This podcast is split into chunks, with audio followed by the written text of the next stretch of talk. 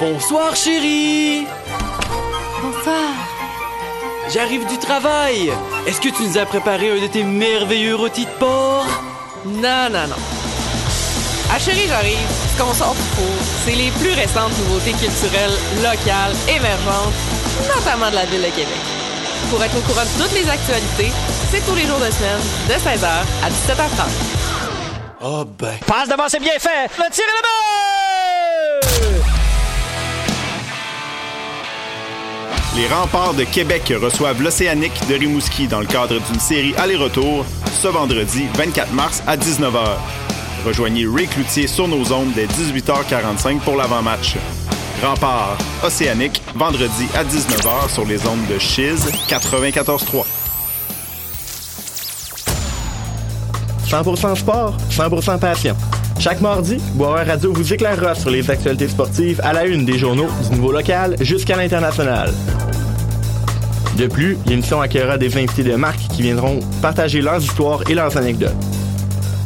Donc rendez-vous tous les mardis de 21h à 22h sur les ondes de Chiz 94.3.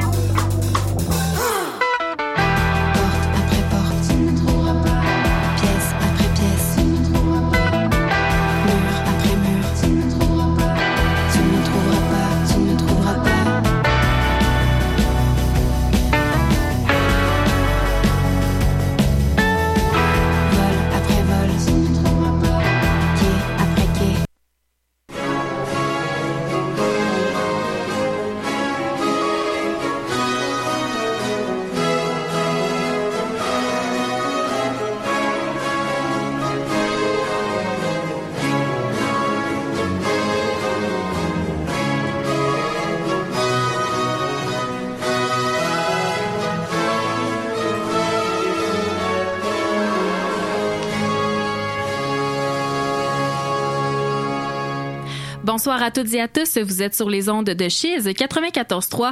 Ce soir à l'émission, nous avons, euh, nous sommes accompagnés de Simon Caro pour une émission qui porte sur l'histoire et le patrimoine du quartier Saint-Sauveur. À l'animation, vous êtes en compagnie de Amy Bois, candidate au doctorat en histoire. L'émission de ce soir s'intègre dans la programmation de l'événement Le Printemps Saint-Sauveur, donc un événement organisé par la Société historique de Québec qui a débuté le 16 mars dernier et qui se terminera le 18 juin prochain. C'est donc toute la durée du printemps. Grâce à une programmation riche et variée qui touche autant à l'histoire, au patrimoine, aux arts et même au cinéma, la Société historique de Québec souhaite convier tous les citoyens et les citoyennes intéressés à redécouvrir ou à découvrir le quartier d'hier à aujourd'hui. Pour consulter la programmation de l'événement, rendez-vous au www.sociétéhistoriquedequebec.qc.ca euh, barre oblique Printemps Saint-Sauveur. Alors, sans plus tarder, je vous présente mon invité de ce soir, l'historien Simon Caro. Donc, Simon est détenteur d'un baccalauréat en histoire ainsi que d'un certificat en enseignement collégial. Il a débuté sa carrière à l'agence Parc Canada en tant que guide-interprète. Désormais, en plus de se consacrer à son poste d'agent coord- coordonnateur pardon, d'interprétation chez Parc Canada, il est également enseignant depuis 2001 au Collège Mérécy pour le, cours le cours de guide touristique de la ville de Québec. En plus de s'intéresser tout particulièrement à l'histoire des Nordiques, Simon s'est penché, s'est penché dans le cadre de conférences sur la présence napoléonienne à Québec. Il collabore également à la radio urbaine CKIA FM euh, à- sur les ondes de 88.3, euh, donc à l'émission Québec Réveil dans le cadre de chroniques qui touchent à l'histoire et au patrimoine. C'est d'ailleurs à CKIA que j'ai pu entendre Simon au sujet de, de l'histoire du boulevard Langelier, ce dont on, on reparlera euh, aujourd'hui. De là, mon invitation à réaliser une émission 3600 secondes d'histoire. Alors bonsoir Simon, bien Bonsoir. heureuse, euh, bien heureuse d'être avec toi. Bien heureux de l'invitation. Merci beaucoup. Ça me fait très plaisir. Alors, je t'ai présenté un peu ton parcours professionnel, mais parle-nous un petit peu de, de ton parcours personnel. Donc, d'où te vient ton intérêt pour l'histoire et le patrimoine? Euh, depuis toujours, euh, j'ai toujours été intrigué par les films d'histoire. Autant euh, à l'époque, bon, c'était plus des films religieux. Hein, à l'époque, avec Ben Hur, Jésus Nazareth. Autant les l'Ouest et autre chose, et puis les bandes dessinées historiques. Puis ça m'a amené de fil en aiguille à m'intéresser à des documentaires, puis à l'histoire aussi. Puis, ben moi, je viens de Beauport, mais j'ai toujours été attiré par le centre-ville, par la ville, euh, Vieux-Québec, Saint-Jean-Baptiste, Saint-Roch, Saint-Sauveur. Alors, euh, rapidement, je me suis intéressé à cette histoire-là. Puis depuis 94, j'habite dans les quartiers centraux, imprégné de l'histoire. Autant, bon, dans le Vieux-Québec, c'est assez évident, mais dans les autres quartiers qu'on se promène, on voit des plaques ici a vécu ou d'autres Ouais. plaques. Puis connaître le, le milieu où je suis, ben, ça m'a toujours passionné, puis ça me passionne encore aujourd'hui. Alors, avant de se pencher sur l'histoire du quartier Saint-Sauveur et son patrimoine, il faudrait d'abord définir qu'est-ce qu'est le, le quartier Saint-Sauveur. Donc, euh, quelles sont les limites géographiques du quartier? Ben, si on est à l'est, ça veut dire dans Saint-Roch, au moment où on traverse le boulevard Langelier, hein, un long boulevard avec la côte là, salaberée pour situer les gens là, qui Oui. descendent. Euh, quand on traverse à, à ce moment-là, on arrive vraiment dans le quartier Saint-Sauveur. Sinon, il est délimité par la falaise hein, qui limite Hauteville-Basseville. En haut du quartier Saint-Sauveur, on retrouve soit le quartier Saint-Jean-Baptiste, mais beaucoup le quartier Montcalm. Sinon, aussi de l'autre côté, vers le nord, c'est plutôt la rivière Saint-Charles qui délimite le quartier. Et à l'ouest complètement, ben, c'est avec Saint-Sacrement. Euh, la, la côte Saint-Sacrement, le chemin Saint-Sacrement, où il y a le parc industriel Oui. dans ce secteur-là. Donc, c'est ça, c'est les, les, les limites géographiques actuelles. Oui. Ces limites-là ont évolué au fil du temps. On, on, on l'imagine, notamment avec l'inclusion euh, au, au début du 20e siècle, je crois, du quartier Saint-Malo. Oui, le quartier Saint-Malo, qui était un village qui va grossir un coup que Saint-Sauveur va grossir un peu le, le même rythme. On va en reparler. Saint-Roch va nourrir Saint-Sauveur. Saint-Sauveur nourrit Saint-Malo.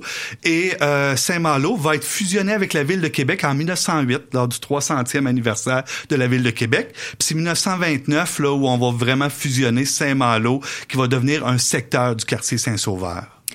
Très intéressant, justement, parce qu'on reparlera là, plusieurs fois, je pense, de ces, de ces limites géographiques. Euh, donc, commençons par le, par le début. Hein? Ouais. À, à quoi ressemblent les premières occupations du territoire appelées à devenir euh, le quartier Saint-Sauveur? Donc, on, on- il y a une présence autochtone avant même euh, Oui, les, euh, on, on sait, entre autres, dans le coin du boulevard, justement, l'Angelier, il y a eu des fouilles archéologiques qui ont été faites les années 80-90 et on a trouvé beaucoup, beaucoup d'artefacts de la présence autochtone. Ce qu'on pense, c'est que c'est une présence là, de passage où les gens devaient venir chasser, pêcher à un certain moment et ont laissé beaucoup d'artefacts. Puis ce qu'on comprend, c'est que si on avait la chance de poursuivre les fouilles, mais à cause du développement urbain, on peut pas aller en dessous des maisons, on retrouverait encore beaucoup de cette présence-là. Sinon, ben, rapidement, avec Samuel de Champlain qui fonde Québec en 1608, quand le poste de traite, parce qu'au début, on parlait pas d'une ville, mais un poste de traite de fourrure, quand le poste de traite va grossir, ben, Samuel de Champlain va avoir l'idée de développer une ville. Et lui, sa ville, il la voit moins Haute-Ville, Basse-Ville, mais il la voit le long de la rivière Saint-Charles. Alors lui, c'est c'est le développement. Alors il veut se garder des terres dans ce secteur-là pour ce développement de cette ville-là.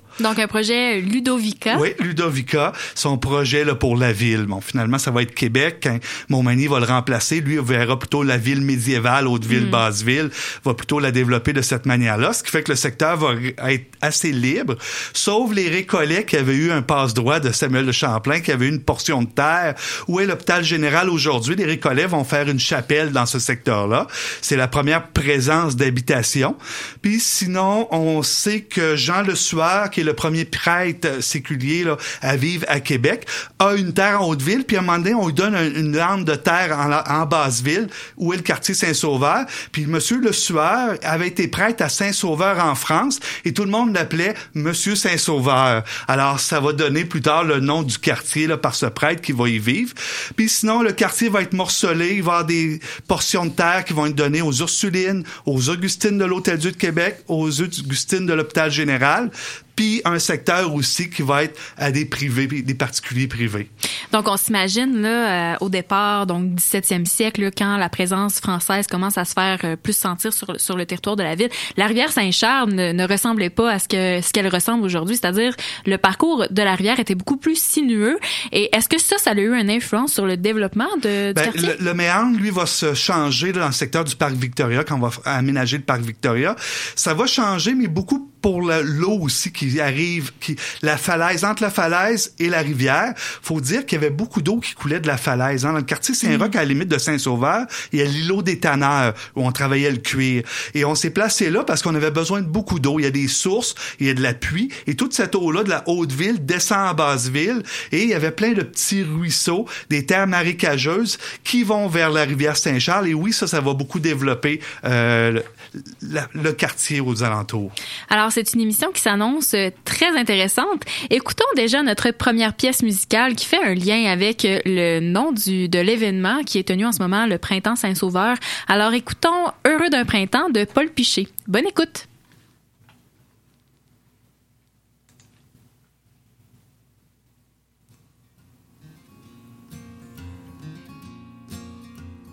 Heureux d'un printemps qui me chauffe la couenne, triste d'avoir manqué encore un hiver. Je peux pas faire autrement, ça me fait de la peine. On vit rien qu'au printemps, printemps dure pas longtemps. Avraïdadi, vradi, didilam, hop didiladidam, adididadam. Avraïdadi, vradi, didilam, hop didiladidam, adididadam.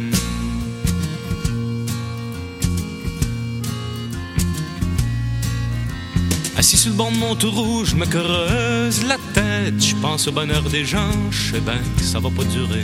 Ça a l'air que ça prend des sous pour faire la fête. À qui appartient le beau temps, l'hiver, l'été durant?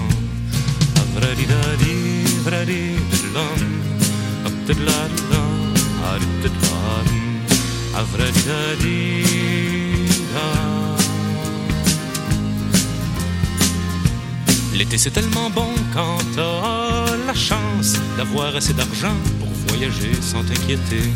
Pour le fils d'un patron, c'est les vacances. Pour la fille du restaurant, c'est les sueurs puis les clients.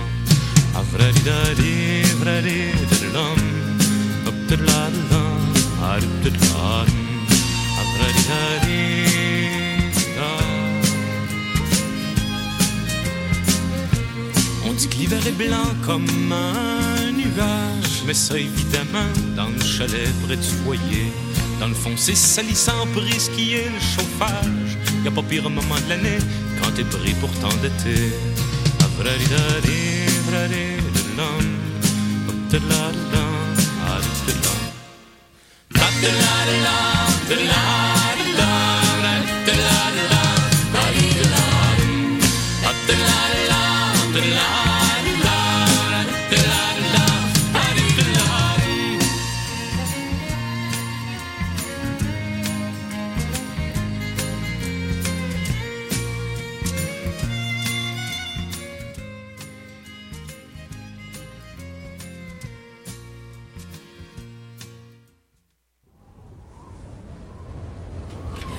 Terre en vue, capitaine Cartier. Ha! Quoi demander de mieux? Le cap brille de mille diamants et il s'agit de l'endroit d'où proviennent les fameuses ondes de 3600 secondes d'histoire. Vous êtes de retour à 3600 secondes d'histoire pour une émission en compagnie de Simon Caro pour euh, donc une émission, euh, je vais le répéter deux fois, sur euh, l'histoire du quartier Saint-Sauveur, donc le quartier d'hier à aujourd'hui. Donc nous avons, avant le- le- l'extrait musical, nous avons fait un petit, un petit tour d'horizon des débuts du quartier Saint-Sauveur. Euh, maintenant, essayons de, de, de réfléchir au quartier Saint-Sauveur d'hier à aujourd'hui, mais de façon plutôt patrimoniale. Donc, visitons ensemble des lieux importants du quartier. Débutons par euh, l'hôpital général, qui est quand même vraiment un, un, un lieu fort. euh, un joyau, Un joyau. méconnu des gens de Québec. J'invite tout le monde, là, après que j'aille parler de l'hôpital général, Oui. quand il va faire beau, là, d'aller marcher là, puis aller visiter l'extérieur. Et si vous avez la chance, des fois dans les journées de la culture, il y a des visites intérieures, il y a du plancher de bois franc de l'époque de la Nouvelle-France. Ah ouais. C'est superbe. L'hôpital général, ben, j'ai glissé un mot tout à l'heure, les récollets s'installent là parce que Champlain leur donne une terre en disant, je vais développer ma ville, là, vous allez être les, aux premières loges. Et les récollets vont quitter quand Québec va tomber aux mains des Anglais en 1629 avec les frères Kirk. Hein, souvent, on pense que Québec tombe en 1759 après la bataille des Plaines, mais Québec a été anglaise quelques années avant. Alors, les récollets retournent et vont revenir tardivement. Et euh, ça va moins les intéresser de s'installer en basse ville parce qu'ils voient que maintenant le développement se fait dans où est le Vieux-Québec aujourd'hui en Haute-Ville. Alors, Monseigneur de Saint-Vallier va les convaincre de vendre leurs terres aux Augustines, les sœurs qui s'occupent euh, des, des sœurs hospitalières de l'Hôtel-Dieu de Québec. Et il va les aider à fonder, avec des les aider financièrement puis aussi politiquement, à fonder un hôpital. Alors, il y a quelques Augustines qui vont quitter l'Hôtel Dieu et qui vont devenir les Augustines de l'Hôpital général de Québec. Et eux vont fonder cet hôpital-là parce que on développait déjà en Basse-Ville un quartier, le quartier Saint-Roch se développait et il y avait beaucoup de besoins pour les pauvres. Alors, c'est un hôpital vraiment, on disait, pour les miséreux, les, les, les personnes âgées, les pauvres, les infirmes. Alors, c'est vraiment là, la vocation première de cet hôpital-là. Et même Monseigneur de Saint-Vallier va vouloir y finir sa vie parce qu'il va être fier euh, de, de ce legs-là qu'il Ah va ouais? faire. OK. Pour situer les gens, là, c'est en bas du boulevard euh, Lan- Langelier. Et il y a un mur de pierre, on dirait un mur de fortification, mais il y avait des fois des murs de pierre, des enseignes de pierre à cette époque-là dans les bâtiments de la Nouvelle-France, parce qu'on avait peur des attaques euh, des Iroquois à ce moment. Tu sais, le jardin des gouverneurs dans le Vieux-Québec avait le mur ou autre. Alors c'est vraiment, il y a un beau mur de pierre, c'est à côté du parc Victoria, c'est un secteur superbe, on peut rentrer là dans la cour de l'hôpital, se promener si vous allez Puis il y a des beaux monuments, il y a vraiment toute une histoire dans, le parc. Non, c'est ça justement. Euh, devant euh, l'entrée de l'hôpital général où les, visiteurs entrent, il y a un, monument, un mémorial à la guerre de sept ans, donc qui, s'appelle Traversée sans retour, mémorial de la guerre de sept ans, qui a été érigé en 2003. Donc euh, dans le cimetière justement. En en fait, là, tu as, tu, as, tu as parlé plus de la fondation de l'hôpital général, mais Ouais. en temps de guerre, comme pendant la guerre de la conquête, l'hôpital général devient un hôpital de guerre où on soigne autant des soldats euh, français, britanniques. C'est un hôpital, qui- c'est un lieu qui était protégé des boulets de canon. Oui, c'est Il ça. faut savoir qu'avant la bataille des Plaines, qui a duré 15-20 minutes, il y a un siège qui est long à Québec et les Britanniques, de juillet à septembre, vont bombarder Québec de milliers de boulets puis de bombes. Alors, l'Hôtel-Dieu va être touché un peu partout, mais pas l'hôpital général parce qu'elle est plus loin. euh, alors, c'est un endroit où on va en faire aussi un hôpital militaire et les blessés de la guerre de sept ans, entre autres, au moment de la ba- bataille des Plaines s'insèrent dans la guerre de sept ans. Ces blessés-là, français au début, vont y être ramenés. Il va y avoir beaucoup de mortalité, hein, la médecine étant ce qu'elle était à l'époque. On va les enterrer sur place. Souvent, ces soldats-là viennent de France, hein, ils sont pas euh, des Canadiens, comme on disait à l'époque. Alors, ils vont être enterrés sur place. Et lorsque les Anglais, après la bataille des Plaines d'Abraham, vont poursuivre l'armée française qui fuit par la côte euh, d'Abraham, ils s'en vont euh, vers Montréal, ben eux-mêmes vont avoir besoin là, pour leurs blessés d'un lieu, puis ils vont aussi aller se faire soigner à cet endroit-là, puis eux aussi vont être enterrés plusieurs. On parle à peu près un millier de soldats qui auraient été enterrés dans le secteur. quand même Et en important. 2001, ben, on décide de leur rendre hommage et on fait un mémorial avec des noms de famille, différentes années de la guerre de sept Ouais. ans. Puis à l'époque, le premier ministre du Québec, Bernard Landry, va décider de rapatrier les restes du général Montcalm qui avait été blessé sur les plaines, qui est mort dans la ville de Québec. Il y avait une procession qui partait de la cathédrale basilique dans le Vieux-Québec, qui va descendre tout ce chemin-là que les troupes ont prise par la côte d'Abraham pour descendre à l'hôpital général. Puis on a fait un mausolée pour les restes, pour retourner près des soldats de cette bataille-là. C'est vraiment intéressant. Donc, un, un cimetière qu'on peut évidemment visiter. Je crois même que l'hôpital général a fait un balado pour euh, pouvoir découvrir les visiteurs qui seraient intéressés à découvrir sans guide physique, mais avec un guide plutôt auditif, là, Ouais. euh, le cimetière. Donc, je pense que c'est accessible sur le site Internet euh, du monastère de l'hôpital général. Donc, à, à écouter, à voir. Donc, euh, on, peut s'imaginer quand même un, contexte assez particulier où une cohabitation intéressante en temps de guerre entre francophones, britanniques. Il faut dire que les hospitalières ont été un peu politiques. Parce que elle, elle pouvait pas quitter. Là, les Britanniques ont pris l'endroit. Elles voulaient pas perdre leur possession, être malmenées. Alors, elles vont soigner.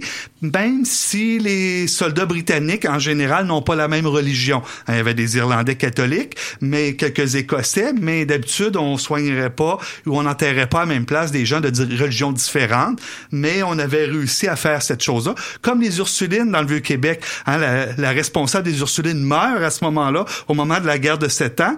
On vite, les Anglais prennent Québec, on la remplace. Il y a une des Ursulines qui parle anglais, qui est une ancienne des colonies anglaises, et elle va être nommée mère générale, mère supérieure, alors que c'était pas elle qui devait l'être, pour côté politique, là, pour Ah. pas tout perdre. Intéressant. Et d'ailleurs, je, je, si je me, je me, me trompe pas, les Augustines ont eu quand même beaucoup de difficultés à se faire parce que euh, assister les, les, les blessés, soigner, euh, procéder euh, à l'enterrement, aux, aux soins de, de tous ces gens-là, ça coûte de l'argent, les, les Ça provisions, coûtait très, l'alimentation. très cher. À un moment donné, le, le gouverneur Murray va leur promettre là, de les aider, vu qu'elles ont aidé les soldats britanniques, Ouais. parce que euh, Québec est affamé là, quand après la bataille des plaines d'Abraham, après les bombardements, Québec est affamé. Il y a plein de gens qui n'ont pas d'endroit pour vivre. Il n'y a pas eu de récolte parce que la plupart des hommes ont été combattre, les miliciens.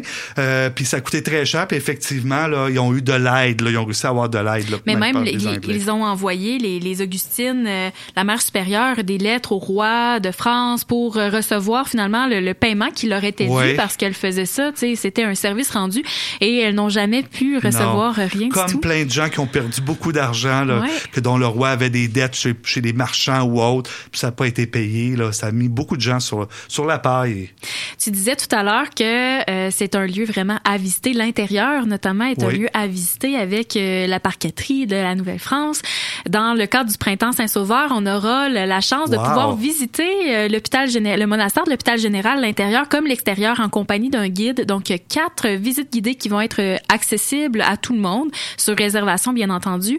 Et les réservations se prendront deux semaines à l'avance. Donc, euh, c'est dans le coin du 1er juin. Là, il faudrait aller voir la programmation pour être exactement sûr de la date. Mais si je me trompe pas, c'est la fin de semaine du 1er juin. Donc, euh, quatre visites qui seront accessibles le samedi et le dimanche. Donc, ratez pas ça. Je pense que c'est une chance euh, assez Oui, exceptionnelle une de belle pouvoir, euh, de pouvoir, euh, de pouvoir visiter ce lieu-là. Vous savez que c'est toujours un hôpital encore aujourd'hui, et c'est la seule municipalité, parce que Oui, c'est une ville qui n'a pas été fusionnée en 2008, et on, ils n'ont pas voulu. Ce qui fait que, euh, une chose cocasse, les gens qui sont hospitalisés, qui vivent là, puis c'est comme un CHSLD aujourd'hui, n'ont pas le droit de vote aux élections municipales. Ah ouais, donc euh, c'est ça, c'est le, le est-ce qu'il y a un vote? Ce serait quand non, même c'est la, non. c'est la supérieure Ouais. qui est la mairesse. Donc c'est la, la paroisse Notre-Dame, euh, ben, la, la municipalité Notre-Dame des Anges, Oui. dont, euh, dont à, à laquelle on fait référence. Donc euh, oui, effectivement, très intéressant de le souligner. L'hôpital général donc a laissé d'autres traces ailleurs que sur le site même de l'hôpital général.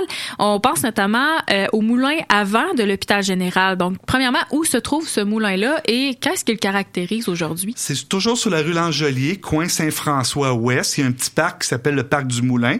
Il y a une grande tour blanche là, qui est un ancien moulin qui date, euh, au début, on parlait de 1702, un moulin à eau avec euh, des petits ruisseaux. Mais comme il n'y avait pas un fort débit, on a décidé de le transformer en moulin à vent. Et euh, un moulin parce qu'à l'hôpital général, on avait besoin de moudre le grain pour avoir des farines, pour nourrir tous ces gens-là. Alors, c'est un moulin qui va être euh, modifié en 1731. Il va être mis en maçonnerie. Et euh, on- il est encore sous des assises de pierre de 1710. Et ce moulin-là va fonctionner jusqu'à la mi-19e siècle environ. C'est une époque là euh, qu'il y avait beaucoup de moulins à Québec. Là, on parle là, de 18 moulins là, répertoriés et c'est le seul qui est encore présent. Euh, dans les années 60-70, on le voyait pas. Il a été intégré un bâtiment qui Ah, était ouais? là.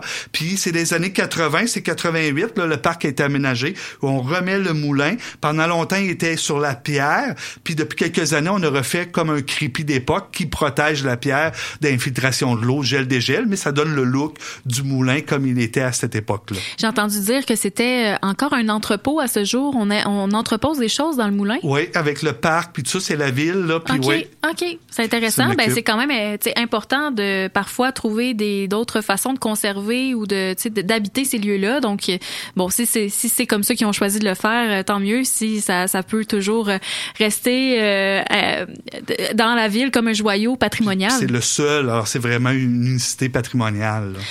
Un autre lieu qui attire euh, les regards ou qui attire l'intérêt dans le quartier Saint-Sauveur, c'est la rue Saint-Vallier.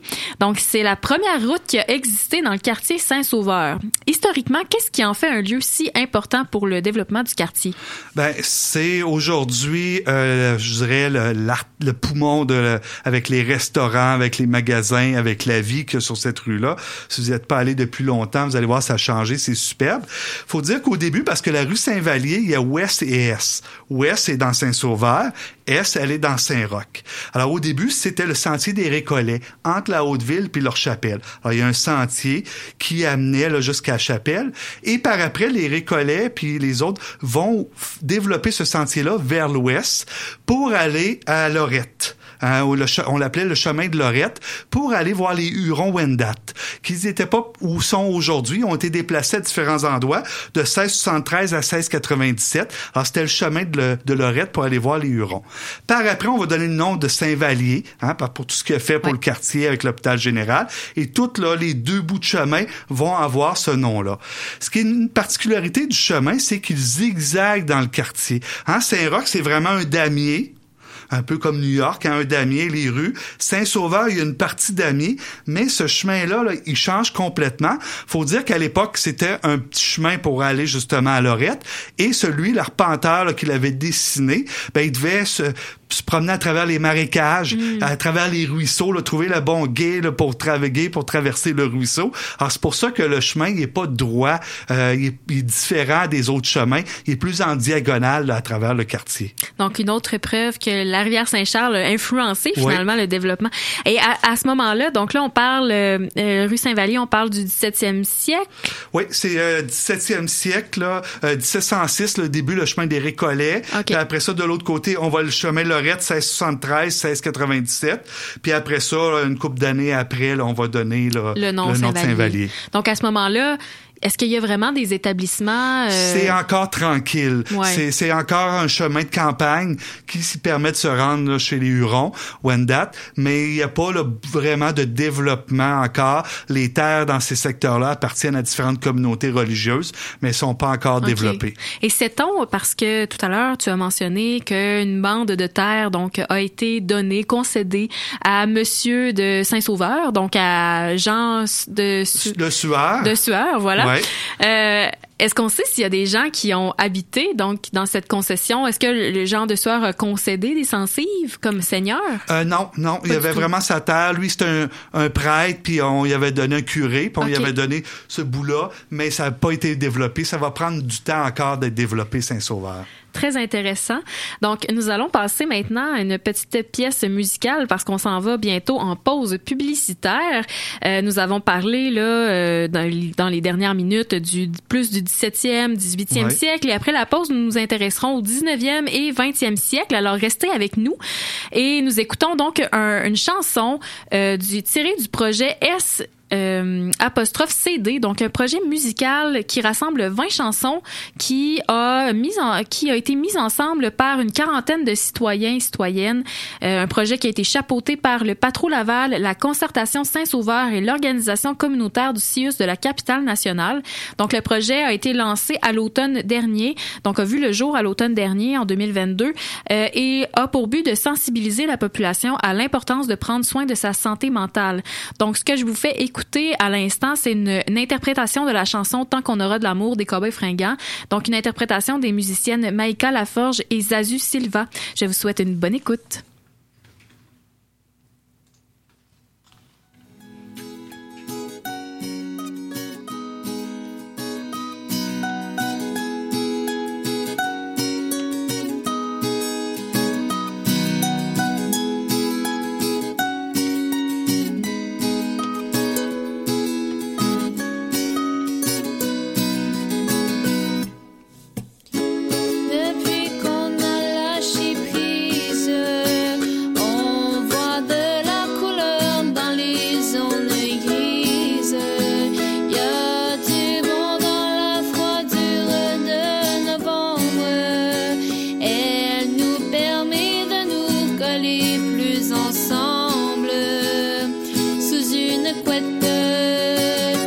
Pas de bobette.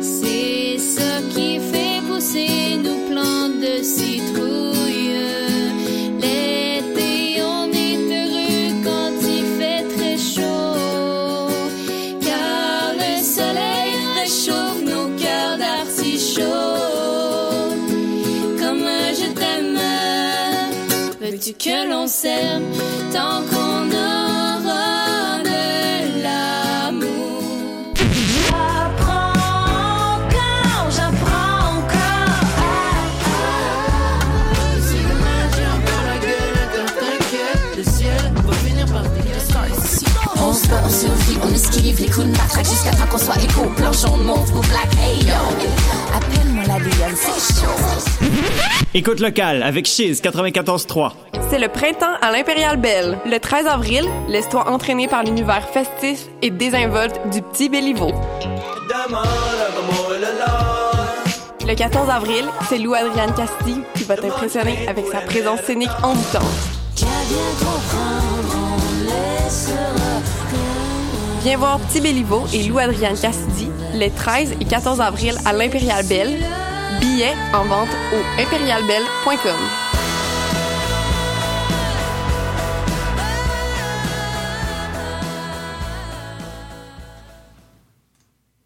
Si j'ai bien compris, vous êtes en train de me dire au prochain segment. Vous êtes de retour à l'émission 3600 secondes d'histoire, donc une émission qui porte sur l'histoire et le patrimoine du quartier Saint-Sauveur en compagnie de l'historien Simon Caro. Donc avant la pause, nous nous sommes intéressés au 17e, 18e siècle. Maintenant, passons au 19e et 20e siècle. Mais avant de, de- de- d'aller là, faut parler de Boisseauville. Donc Boisseauville qui date, euh, je pense, du 18e siècle. Oui, euh, le développement, là, on rentre vraiment dans le développement. Tu sais, avant ça, c'était beaucoup des champs euh, peu développés, mais vraiment, ben, 19e, début 19e, au, Ah, début début 19e, 19e. siècle, euh, il y a un secteur qui n'est pas euh, aux religieux. C'est euh, le notaire Sauvageau qui décide de se faire construire une villa. Hein, à l'époque, là, avoir une villa à la campagne. Et sa villa s'appelle Bois euh, Bobijou parce qu'on donnait des noms à nos villas à l'époque, hein, comme Cataraqui, Mhm. qu'on retrouve à Sillery ou autre. Alors, Bobijou est construite en- au début du 19e siècle. Et lui, son objectif, il a acheté une bonne partie de terre et il veut en faire des lots pour les vendre. OK. Ah ouais. Cependant, c'est pas lui qui va aller au bout de ça. En 1847, il y a Pierre Boisseau, hein, Boisseauville, ça va, ça va faire un lien. Pierre Boisseau, qui est un marchand de Québec, qui achète Bob Bijou, et lui décide d'aller de l'avant parce que ça n'avait pas été fait, là, ce projet de, de faire là, des lots pour vendre le tout. Alors, lui va faire des lots, et ces lots-là vont être vendus pour des, des résidents, et ça va prendre le nom de Boisseauville. OK. Et pour se situer les gens, c'est entre la falaise et la rue Saint-Vallier et euh, la rue Bayard et Mazenod. OK. Ma- euh, Mazrod, excuse, euh, Mazenod, je veux toujours bien le prononcer.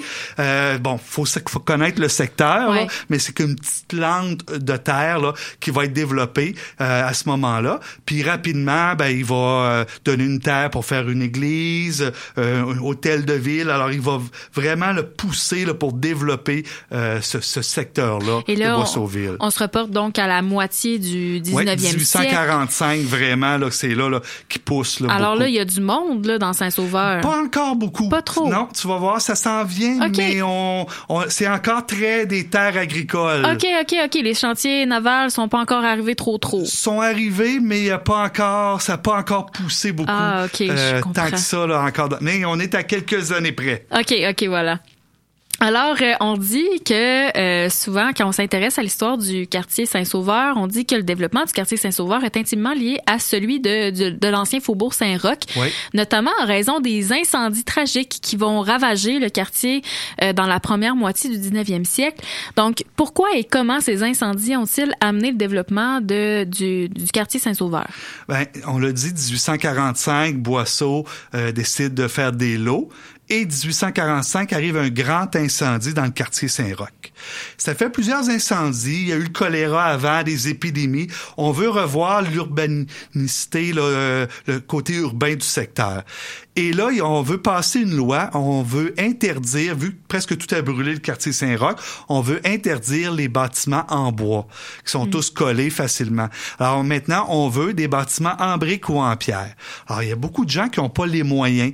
Euh, c'est surtout des ouvriers en basse ville euh, dans ce secteur-là. Alors, il y a beaucoup de ces gens-là qui ne pourront reconstruire dans Saint-Roch. Et c'est là, là, 1845, avec l'incendie, qu'il y a une migration de gens qui s'en vont à Saint-Sauveur parce que Saint-Sauveur n'est pas dans la ville de Québec, n'a pas les mêmes réglementations. Et rapidement, Boisseau l'utilise. Il va donner des lots. Puis, entre autres, le Boisseauville, ça va être surnommé aussi le faubourg aux tuyaux.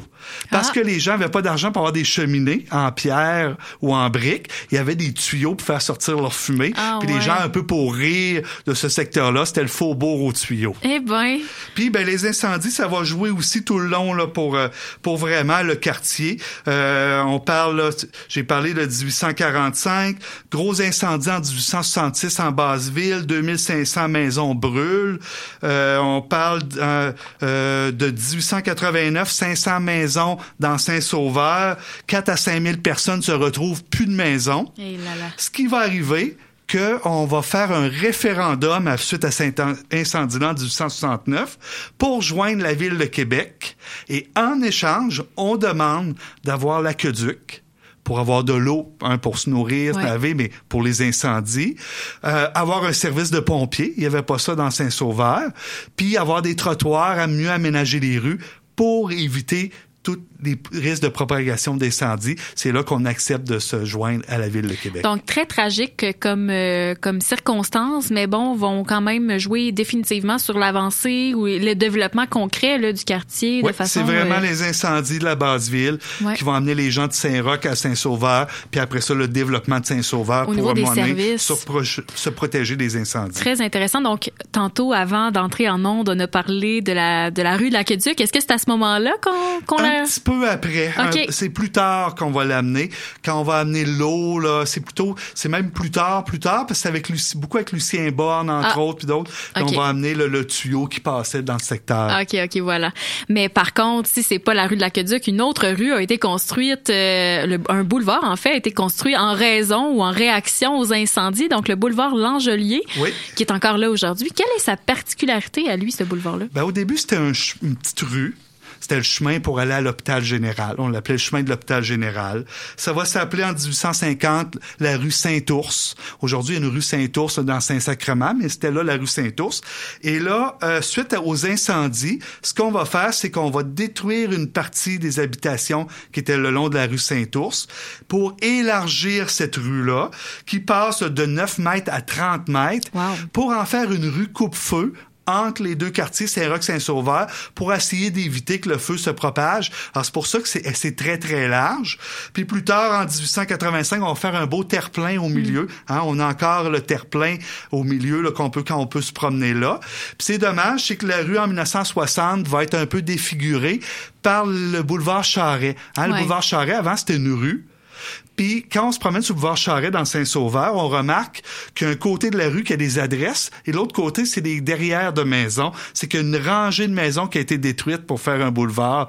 Euh, Il y a des expropriations. Alors on va couper euh, ce- cette allée urbaine là, là, sur la rue, sur le boulevard Langelier. Alors maintenant, il faut attendre le feu pour traverser. C'est moins, euh, c'est, euh, moins, c'est moins, il y a moins un ensemble là, comme il y avait avant, mais quand même là, il y avait toute ce- cette ça. Puis c'est la rue Coupe-Feu. Puis aujourd'hui, ce qui est intéressant, c'est qu'il y a une exposition, hein, il y a des monuments qui rendent hommage aux pompiers morts en service.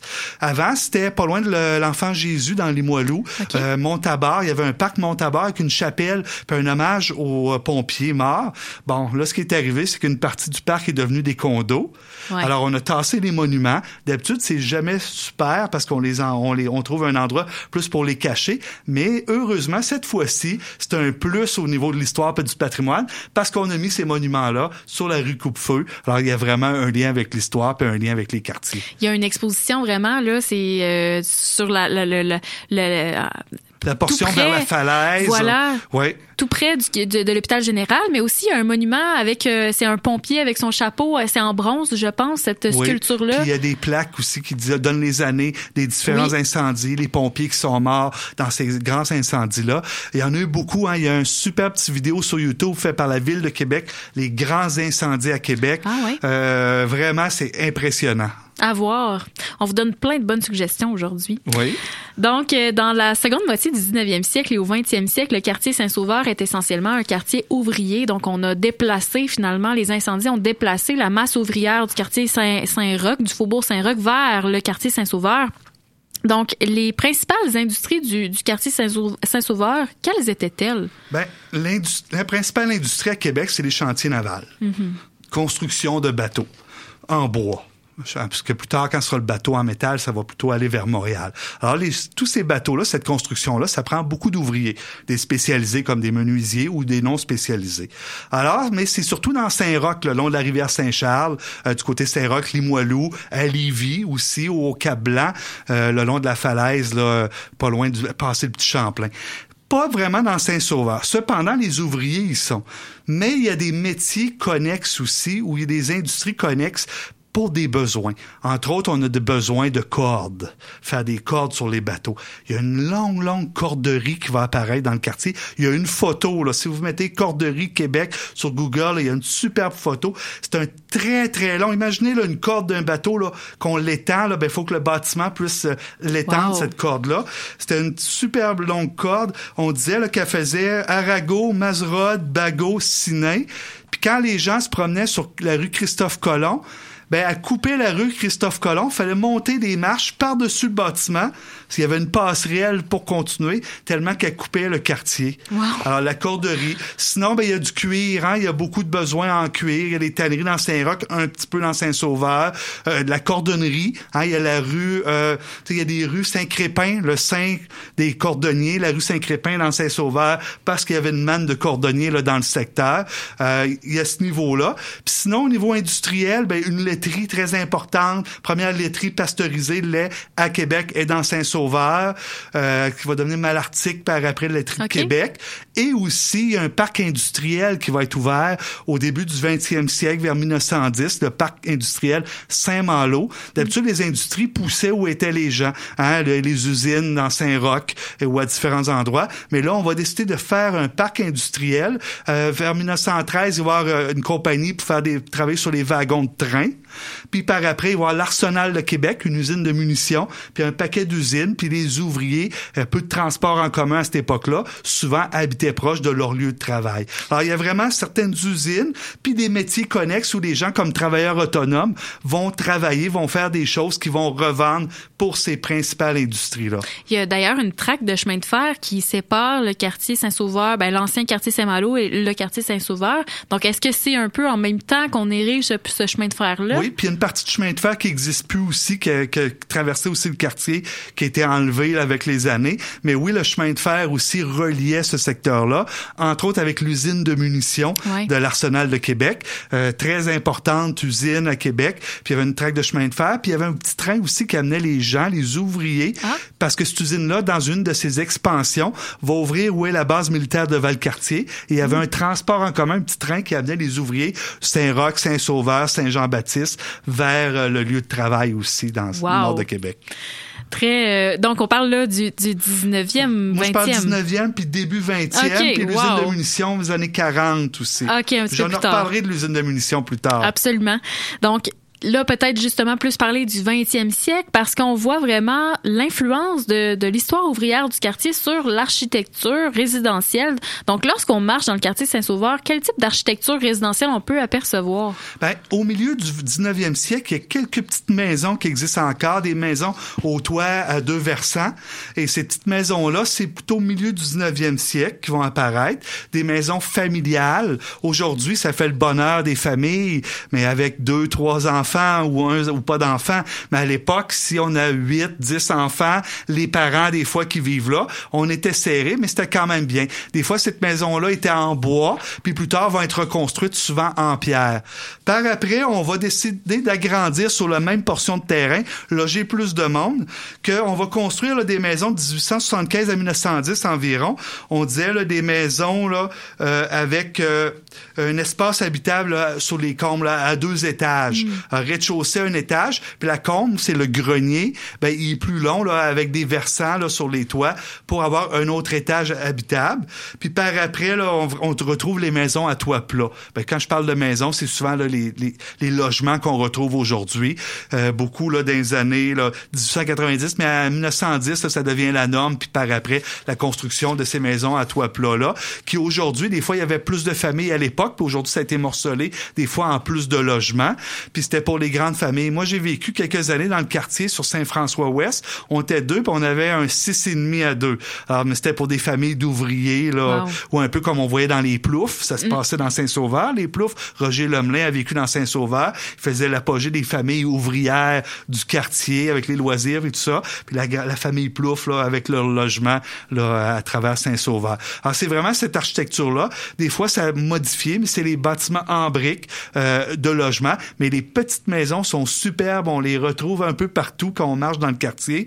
Et un changement générationnel. là. Récemment, la plupart de ces maisons-là ont été vendues. Puis là, les gens les rénovent et c'est vraiment des coups de cœur. On a des surprises en se promenant dans les rues. Donc, euh, à travers le, le paysage urbain, là, on a parlé un petit peu des industries, euh, mais à travers le paysage urbain et dans, euh, en fait, Saint-Sauveur, c'est, j'ai l'impression, en fait, euh, c'est un quartier beaucoup de services, donc Ouais. au, au 20e siècle.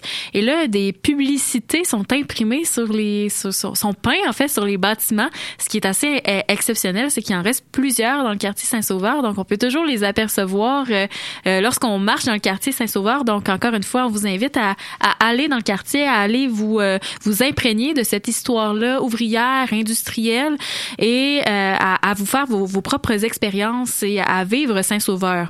Un autre incontournable de Saint-Sauveur, c'est certainement l'église Saint-Sauveur. Oui. Donc euh, euh, Est-ce que tu pourrais nous parler un petit peu à quand remonte sa construction et un peu de son histoire? Oui, au début, c'est 1846, c'est Boisseau qui donne un terrain, puis il demande à la à Saint-Roch, euh, à, la, à, à la fabrique de Saint-Roch, de, il dit, j'offre un terrain, pouvez-vous construire une église pour les fidèles de Saint-Sauveur qui manquent de place là, quand ils doivent aller à la messe à Saint-Roch? Alors, on va construire à partir de 1846 une église à cet endroit-là, mais cette église-là va être très endommagée par un des grands incendies, Mm. on en a parlé, ça va modeler tout le long le quartier en 1866. Là, L'incendie va beaucoup trop endommager l'église, puis elle devra être reconstruite à partir de 1866.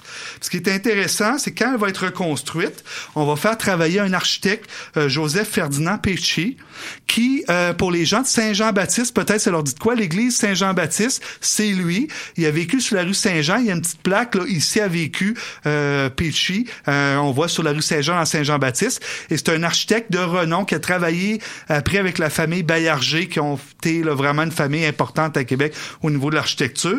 Puis là, lui, il arrange l'église là, 1867 et se met à travailler dessus.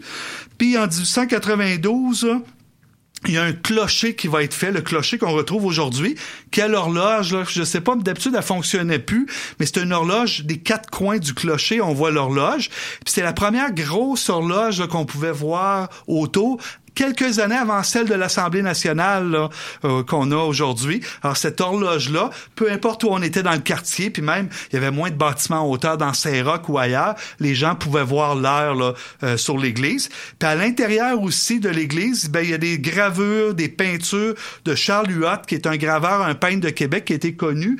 Il a, il a beaucoup copié des grands maîtres européens suite à des demandes, là, beaucoup des oblats, parce que les oblats, c'était la communauté religieuse qui était en charge de Saint-Sauveur. Ça va donner plein nom de rues, la rue des Oblats, entre autres. Mazerode, qui était un des Oblats. Du Berger, avec le, euh, du Rocher, avec le parc du Rocher, la rue, qui était le premier curé de cette église-là, qui était un Oblat. Alors, les, les ils vont demander, passer différentes commandes, puis on peut retrouver encore ces œuvres-là à l'intérieur de l'église. On espère pouvoir vous la faire visiter dans le cadre du printemps euh, Saint-Sauveur. On travaille fort, on est en, en contact avec euh, la fabrique et euh, possiblement que ça pourra se faire. Donc restez à l'affût, on vous donne des détails euh, très bientôt. Et là, on le sait, le, le clocher de l'église Saint-Sauveur, c'est un sujet, c'est un enjeu actuel. Donc là, Ouais. on parle d'une d'une restauration du clocher. Donc quels sont ces défis-là et qu'est-ce qui se passe avec la, la, la conservation de l'église? Euh, ben c'est un peu le même défi que tous les églises. Là, on l'a vu aussi avec. euh, dans- J'ai parlé de Saint Jean-Baptiste Ouais. tout à l'heure, euh, Saint Roch aussi. Euh, c'est le manque d'argent. Ces églises-là qui sont des timbres immenses. là. même dans un village au Québec, on a des églises qui sont grosses comme des cathédrales en Europe. Alors c'est cher à entretenir, il y a moins de fidèles, il y a moins d'argent qui rentre. Euh, L'argent, il n'y a pas d'aide du Vatican vers ces églises-là. Alors c'est toujours local cet entretien-là. Alors faut trouver là des, des, des solutions. Là, je sais pas dans Saint-Sauveur où ils en sont dans ces domaines-là. Il y a des églises qui ont été cédées, qui vont devenir des condos, l'école de cirque dans les Moilous, ou des fois qui vont être partagées par différentes communautés. Dans le Vieux-Québec, il y a des orthodoxes russes qui partagent une église catholique là, selon euh, euh, les heures là, pour pouvoir a- ensemble entretenir. Puis ben c'est ça, c'est vraiment le défi. Il y a plusieurs églises qui ont été détruites dans le quartier Saint-Sauveur par manque de fidèles, mais même là encore, c'est une grosse église, c'est- il y a beaucoup beaucoup d'entretien. Ouais. Donc l'église a été, je me rappelle plus l'année, là, mais a été classée euh, immeuble patrimonial. Donc Ouais. elle, va être Pour la protéger. conservée Ouais. effectivement. Et je pense que ça a joué beaucoup en faveur de son clocher, le clocher qu'on a qu'on a enlevé, qu'on a mis devant plusieurs années, et là qui Ouais. va partirait en, restauration là, selon un article d'il y a un mois, partira en, en restauration euh, cet été ou l'année prochaine, mais à suivre. Mais bon, euh, nous avons choisi quand même dans le cadre du printemps Saint-Sauveur euh, le clocher de l'église comme symbole, comme en fait comme logo, parce que c'est un c'est un, un élément architectural, un phare du quartier Saint-Sauveur, et c'est un peu aussi une façon de nous prononcer en faveur de, de l'appui de sa restauration. Donc on, on se positionne en, en faveur de la protection du patrimoine bâti, du patrimoine historique du quartier Saint-Sauveur. Donc c'est important pour nous et nous souhaitions euh, le mettre de l'avant à travers euh, notre événement. Donc espérons qu'on on pourra offrir des petites visites euh, avec la fabrique. Sinon, parlons peut-être toponymie maintenant. Oui. Donc, histoire plus récente, donc plus euh, fin du 20e siècle, euh, la toponymie du quartier fait écho surprenamment, une section du quartier fait écho surprenamment à l'histoire des guerres mondiales. Donc, à l'ouest, près du cimetière Saint-Charles, on retrouve des rues nommées Général Vanier, Roosevelt, Churchill, Verdun et de la Victoire. Est-ce qu'on connaît l'origine de ce développement Oui. résidentiel? Il y a même Ardennes, j'ai trouvé de l'armée, de l'aviation, Ah. Général McNaughton, la marine, Dieppe, euh, qui sont tout étendus dans l'ouest du quartier vers Saint-Malo ou euh, la fin du secteur Saint-Sauveur. C'est un quartier qui a été développé après la guerre en 1946. Alors c'est pour ça qu'on a voulu rendre hommage autant à la, la deuxième qu'à la première guerre mondiale. Faut dire aussi que ça avait laissé des cicatrices, entre autres la deuxième, les deux guerres avec la conscription dans les quartiers. On pense entre autres en 1918 les émeutes de la conscription à Québec où il y a eu des rassemblements euh, à Place Diouville. On va mettre le feu où est le Capitole aujourd'hui, c'était le bureau d'embauche, mais il y a eu une- des manifestations dans Saint-Roch, puis les manifestants ont été repoussés vers Saint-Sauveur. L'armée a tiré à la mitraillette avec des balles dont des têtes explosives avec le- l'ordre de tuer. Euh, ils ont tiré sur des gens dans Saint-Sauveur. Il y a un monument pas loin du Joe Dion sur Saint-Vallier. Là, il y a l'arrêt d'autobus. Il y a un monument là, aux, aux victimes qui ont été tuées. Alors, ça a toujours laissé. Alors, on a essayé d'un peu de, de, de tendre la main avec ce portion-là de l'histoire. Faut dire aussi que c'est à côté du parc industriel. J'ai parlé tout à l'heure de l'Arsenal de Québec. C'est une usine de munitions qui ouvre en 1880 dans le Vieux-Québec. Quand l'armée britannique quitte, il y a des secteurs dont les nouvelles casernes qui appartiennent à la Commission de la capitale nationale qui va devenir une usine de munitions. Ça va devenir une usine la plus importante au Canada, une des plus importantes pour les Alliés pendant la Deuxième Guerre mondiale. Le Canada fournit la moitié des munitions alliées. On parlait à Québec de 80 millions de cartouches par mois pendant la Deuxième Guerre mondiale des obus. Près de 14 000 travailleurs, travailleuses, mais surtout des travailleuses qui étaient dans le Vieux-Québec, dans le port, sur les plaines d'Abraham, dans Saint-Sauveur à partir des années 40. Puis par après, j'ai glissé un mot, le petit train qui les amenait Ouais. à Valcartier. Alors, l'arsenal de Québec, ça va être très, très important. Puis les gens habitaient proches. Alors, c'est pour ça aussi les noms de ces rues-là, pour des travailleurs, puis des, des contremaîtres, selon les, la rue, si c'est plus huppé, les maisons ou pas. Alors, c'est aussi une des raisons, ces rues-là militaires dans le secteur. Puis quand l'arsenal va être fermé, tout va être déplacé à Valcartier, ben, euh, l'ancienne usine dans Saint-Sauveur va devenir euh, un militaire. C'est encore utilisé par l'armée canadienne, par la milice puis par l'armée canadienne aujourd'hui. Alors cette notion-là du secteur avec l'histoire militaire plus récente est, est encore très présent. En plus, ces rues-là, ben, ça a été un choix là, qui a été fait. Intéressant. Je me questionnais sur ce, ce développement résidentiel depuis longtemps. Moi qui n'ai pas très familière avec l'histoire de Saint-Sauveur, j'avais vu ça en regardant justement la carte de la ville de Québec. Je me disais, waouh, mais, mais c'est une bonne, une bonne question à poser à mon invité de ce soir. Puis dans le coin, là, aller marcher, puis euh, on n'a pas parlé, cimetière Ouais. Saint-Charles, c'est superbe. Absolument. Ah, Il y a tellement de belles choses là, dans le quartier à aller Ah, voir. vraiment, on, on a quand même euh, fait un bon survol, mais il y a tellement d'autres euh, d'autres immeubles et d'autres lieux patrimoniaux que nous avons laissés de côté parce qu'il fallait faire des choix. Mais on vous invite vraiment. Il y a une petite brochure qui est parue, je pense, c'est en 2008 ou 2009. Euh, L'art, euh, histoire de se raconter quelque chose comme ça. Je me rappelle pas du titre. Dans chaque quartier, il y en avait fait une, dans Ouais. les quartiers centraux. Ça donne des idées de visite guidée. Euh, c'est bien fait, c'est pas trop lourd les textes, c'est, vraiment. Voilà. Puis on les trouve dans maintenant, il y en a plus à la ville, mais on les trouve dans les bibliothèques de quartier. Ah, ok. On Sinon, peut les louer, les consulter. disponible sur Internet. Oui. C'est là que je l'ai consulté. Donc, je vous invite à, à aller voir ça, jeter un œil. C'est quand même intéressant pour vous donner justement une idée générale de, de l'histoire du quartier Saint-Sauveur. Sinon, avant de terminer, parce que l'heure avance, j'aimerais qu'on parle des défis actuels auxquels les citoyens et citoyennes de Saint-Sauveur sont confrontés en ce qui concerne la conservation du patrimoine bâti de leur quartier. Donc, on a mentionné un petit peu l'église, mais en, en général, est-ce qu'il y a des, des enjeux? Oui, t- à Québec, souvent, on focus, puis à raison, là, sur le Vieux-Québec, tu sais, l'histoire du Vieux-Québec. Puis on oublie des fois qu'il y a de l'histoire hors du Vieux-Québec. Bon, déjà, les gens oublient qu'il y a beaucoup d'histoires à Québec. Là. Moi, en mes chroniques, j'ai des feedbacks là, des gens. les gens sont surpris des fois là, des chroniques que je fais parce que je leur dis, on n'a pas besoin d'aller ailleurs, on a beaucoup d'histoires. Puis dans les quartiers, il y a beaucoup, beaucoup d'histoires. Cependant, des fois, c'est oublié. Le développement urbain, il faut faire attention. Maintenant, heureusement, la ville est plus alerte face à ça. Entre autres, pour les propriétaires de résidences, j'ai parlé des petites maisons du 19, 18 19e siècle, les maisons du 20e siècle. Dans la restauration, on doit faire plus Mhm. attention maintenant pour garder ces cachets-là qui ont fait l'histoire des quartiers. Bon, les églises, c'est la même chose, c'est partout. Puis, euh, dans le secteur là, du parc industriel, si vous allez vous promener, il y a encore plein de bâtiments. On se croirait euh, euh, en Nouvelle-Angleterre, des bâtiments industriels en briques. Là. Bon, des fois, c'est abandonné, ça va tomber, mais il y a des reconversions, on essaie de les protéger au niveau de l'histoire. Mais c'est vraiment de penser qu'il y a de l'histoire hors du Vieux-Québec. Puis j'invite les gens de Saint-Sauveur. Des fois, on est cordonnier ma chaussée, on connaît moins euh, notre secteur. Puis les gens de Québec aussi à, aller visiter ces quartiers-là. Je parlais du cimetière qui est superbe. Euh, partout, il y a des petits coins là euh, vraiment intéressants à aller visiter. Puis c'est de même qu'on va pouvoir mieux conserver cette histoire-là en ayant euh, être alerte. Puis comme tu disais tantôt, se promener puis regarder dans, dans les airs. Oh, il y a une vieille publicité. Ah, on retrouve tel élément architectural euh, sur un bâtiment. Et puis oui, il y a de la richesse, il y en a partout dans les quartiers. Saint-Roch, Saint-Sauveur, Saint-Jean-Baptiste, Limoilou. J'invite les gens là, à aller se promener. à être sensible à, à- aux éléments et à l'histoire qui, qui nous entoure. Donc, c'est vraiment, encore une fois, euh, intimement lié à l'événement le Printemps Saint-Sauveur. Donc, les printemps de la Société historique de Québec, c'est vraiment le but de, de défocuser l'attention, finalement, sur le Vieux-Québec, mais aussi de, de montrer que dans dans les quartiers centraux, il y en a de l'histoire, il y en a du patrimoine et c'est important de s'y intéresser et d'être sensible à, à la protection euh, du patrimoine bâti, du patrimoine historique en plus général. Donc, Allez manger dans Saint-Sauveur, il y a des, parmi les meilleurs restaurants Québec, dans les meilleures microbrasseries, euh, il y a du choix. Découvrez votre ville.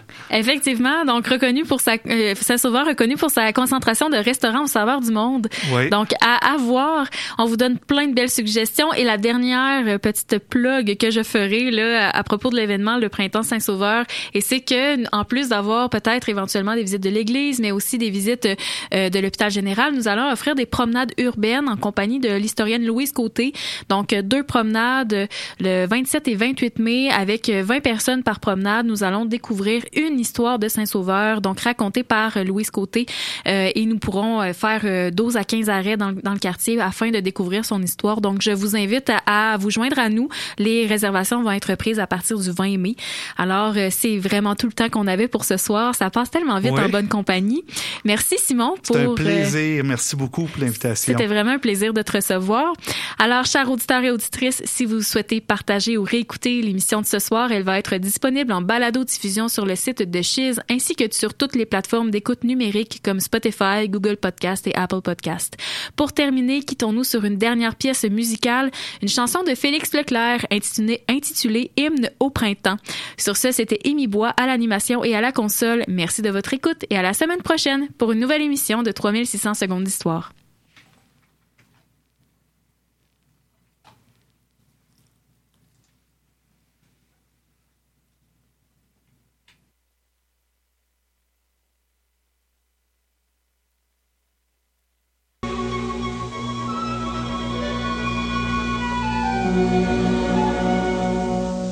Blés sont mûrs et la terre est mouillée. Les grands labours dorment sous la gelée. L'oiseau si beau hier s'est envolé. La porte est close sur le jardin fané. Comme un vieux radeau oublié, sous la neige je vais hiverner. Photos d'enfants qui courent dans les champs seront mes seules joies pour passer le temps.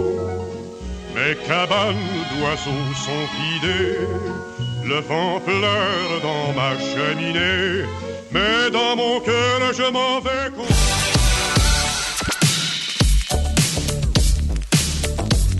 Vous écoutez Chiz 94.3 FM à Québec. Pour entendre la dernière chanson des Shirley, savoir ce qu'Olivier Artaud fait en théâtre ces temps-ci et être au courant de tous les événements organisés par le collectif Ramen, c'est Chérie J'arrive qu'il faut écouter. T'as aucune idée de qui je viens de te parler? Raison de plus pour ouvrir ta radio de 16h à 17h30 tous les jours de semaine. Chérie, j'arrive!